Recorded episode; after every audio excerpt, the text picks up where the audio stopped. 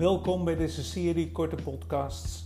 Mijn naam is Jan-Willem Grievink, ik ben directeur-oprichter van het FSIN. En in deze serie deel ik mijn visie op de ontwikkelingen rond de strijd rondom het maagaandeel. Dat is door het coronavirus en alle noodverordeningen van de overheid nogal veranderd.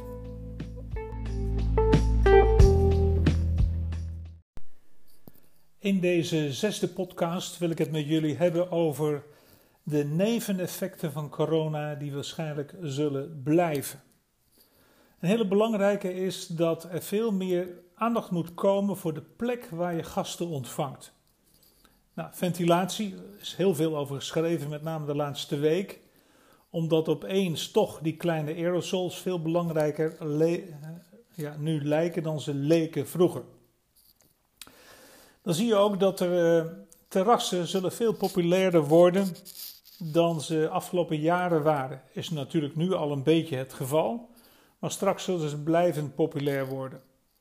En dat wordt dan gecombineerd met tentdoeken en met heaters om het seizoen van die terrassen, en zeker ook met het slechte weer van de afgelopen weken, om die toch interessanter te laten zijn. Een tweede effect wat ik even wil noemen is dat avondje uit, wat eigenlijk een hele belangrijke geworden is om het leven weer als het ware te vieren. Horeca is toch vooral ook heel veel gezellige momenten vieren. En er zal waarschijnlijk in mijn optiek veel meer nadruk komen op dat avondje uit. En dat moet dan ook wel aan bepaalde criteria voldoen. Natuurlijk moet het, eh, de lichte variant ervan is dat terrassen, een anderhalf uurtje op een terras zitten. Maar een avondje uit uh, zal denk ik veel meer een 4, 5, 6, 7 gangen menuavondje worden. Met natuurlijk al die kenmerken van, uh, die er na coronatijd voorlopig nog wel even blijven, zoals die afstand. Maar wat in elk geval niet moet, wil je een restaurant of een formule zijn die een avondje uit wil faciliteren. Wat niet moet, is dat je de mensen een onbehagelijk gevoel geeft. Dus als je al maatregelen neemt, moet je dat heel onderkoeld doen en niet heel prominent naar voren brengen. Niet een beetje krampachtig als het ware die afstand service verlenen.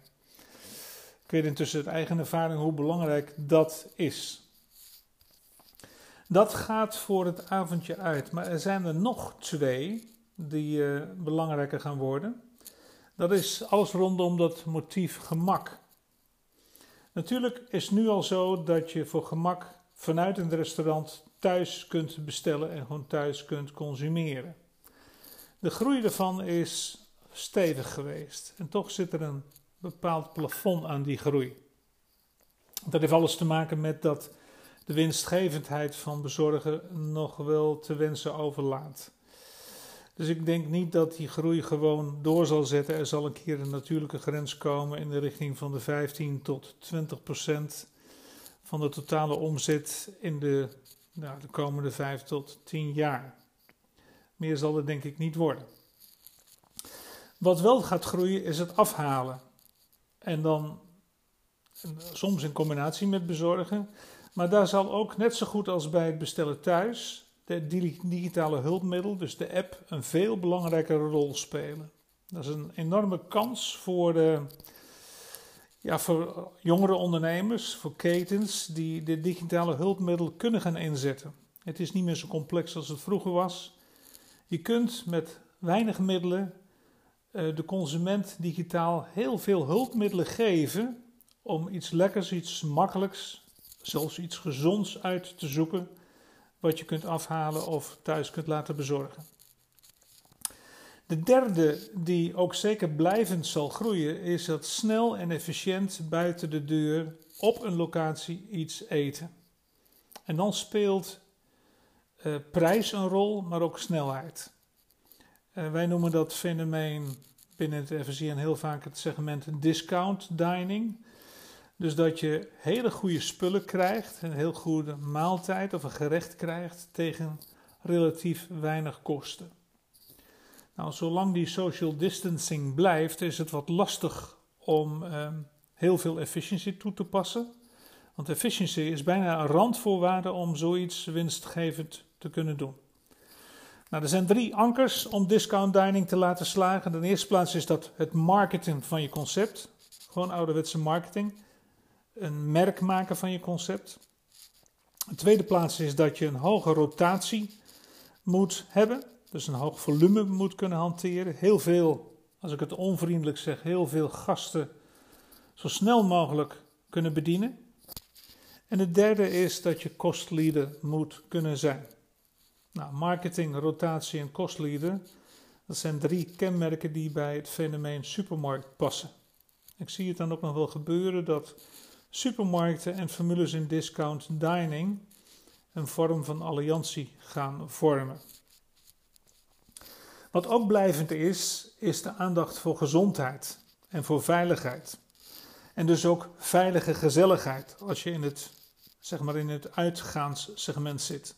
Gezondheid in de gerechten, gezondheid in uh, de risico's vermijden. Dat betekent hygiëne. Ik heb net al gezegd, hygiëne moet je zo onzichtbaar mogelijk doen. Je mag het wel zichtbaar maken, maar het moet niet merkbaar zijn. En het moet niet afstotend zijn voor de gast die in de formule of in het restaurant binnenkomt. Bij dat veiligheid en veiligheid en angst voor groepen speelt ook een, een, een trek naar het platteland, naar omgevingen waar het gemoedelijk en gezellig is. En dat zie je nu ook al gebeuren, dat restaurants en concepten, uh, zelfs in parken, zelfs in pop-up plekken, die doen het goed. Maar zeker ook restaurants in uh, dorpen en in de vrije tijdslocaties. Nog een verandering is dat catering zijn bestaansrecht zal zien afkalven. Daar kunnen zij zelf niks aan doen. Dat heeft alles te maken met uh, ja, het fenomeen kantoren. Er komen minder kantoren straks. Mensen werken vaker thuis. Je hebt kleinere kantoren nodig. En als je kantoren hebt, dan zitten mensen vaker uh, maar parttime op dat kantoor. Dan is de grote vraag is, kan je dan op zo'n locatie nog wel winstgevend een contractcateringconcept runnen? Nou, het antwoord zal in heel veel gevallen nee zijn. Dat is de reden waarom we als FSN ook verwachten dat catering een moeilijke periode tegemoet gaat. Tenzij, dat gebeurt al, tenzij ze allianties aangaan met formules, zodat ze hun diensten ook als het ware gewoon op straat kunnen aanbieden. Allianties met horecaformules. Maar misschien ook wel allianties met grab-and-go formules, met gemakswinkeltjes, die een deel van de rol van een ouderwetse contractcatering zullen kunnen overnemen. Nou, fast service, zeg maar de gemaksvoeding, was het terrein dat voor de coronacrisis het veruit al het snelste en het beste deed. Ze groeiden snel, uh, groeien soms tot boven de 10%, zoals McDonald's gehad heeft. Nou, ook zij krijgen natuurlijk in de coronatijd enorme tikken. En toch zullen dit soort ketens als McDonald's, Subway, Domino's en vast en zeker een heleboel nieuwe, die zullen straks het terrein weer gaan winnen. Het zal even duren voordat ze hun oude niveau weer hebben bereikt. Maar Nederlanders staan in voor gemaksoplossingen in, voeden, in voeding, omdat ze niet altijd alles thuis zelf willen koken. Dus wat dat betreft is het idee van uh, de gemakssegmenten uh, die nog zullen gaan groeien, is zeker niet voorbij. Daar ga ik een andere keer wel met jullie over verder.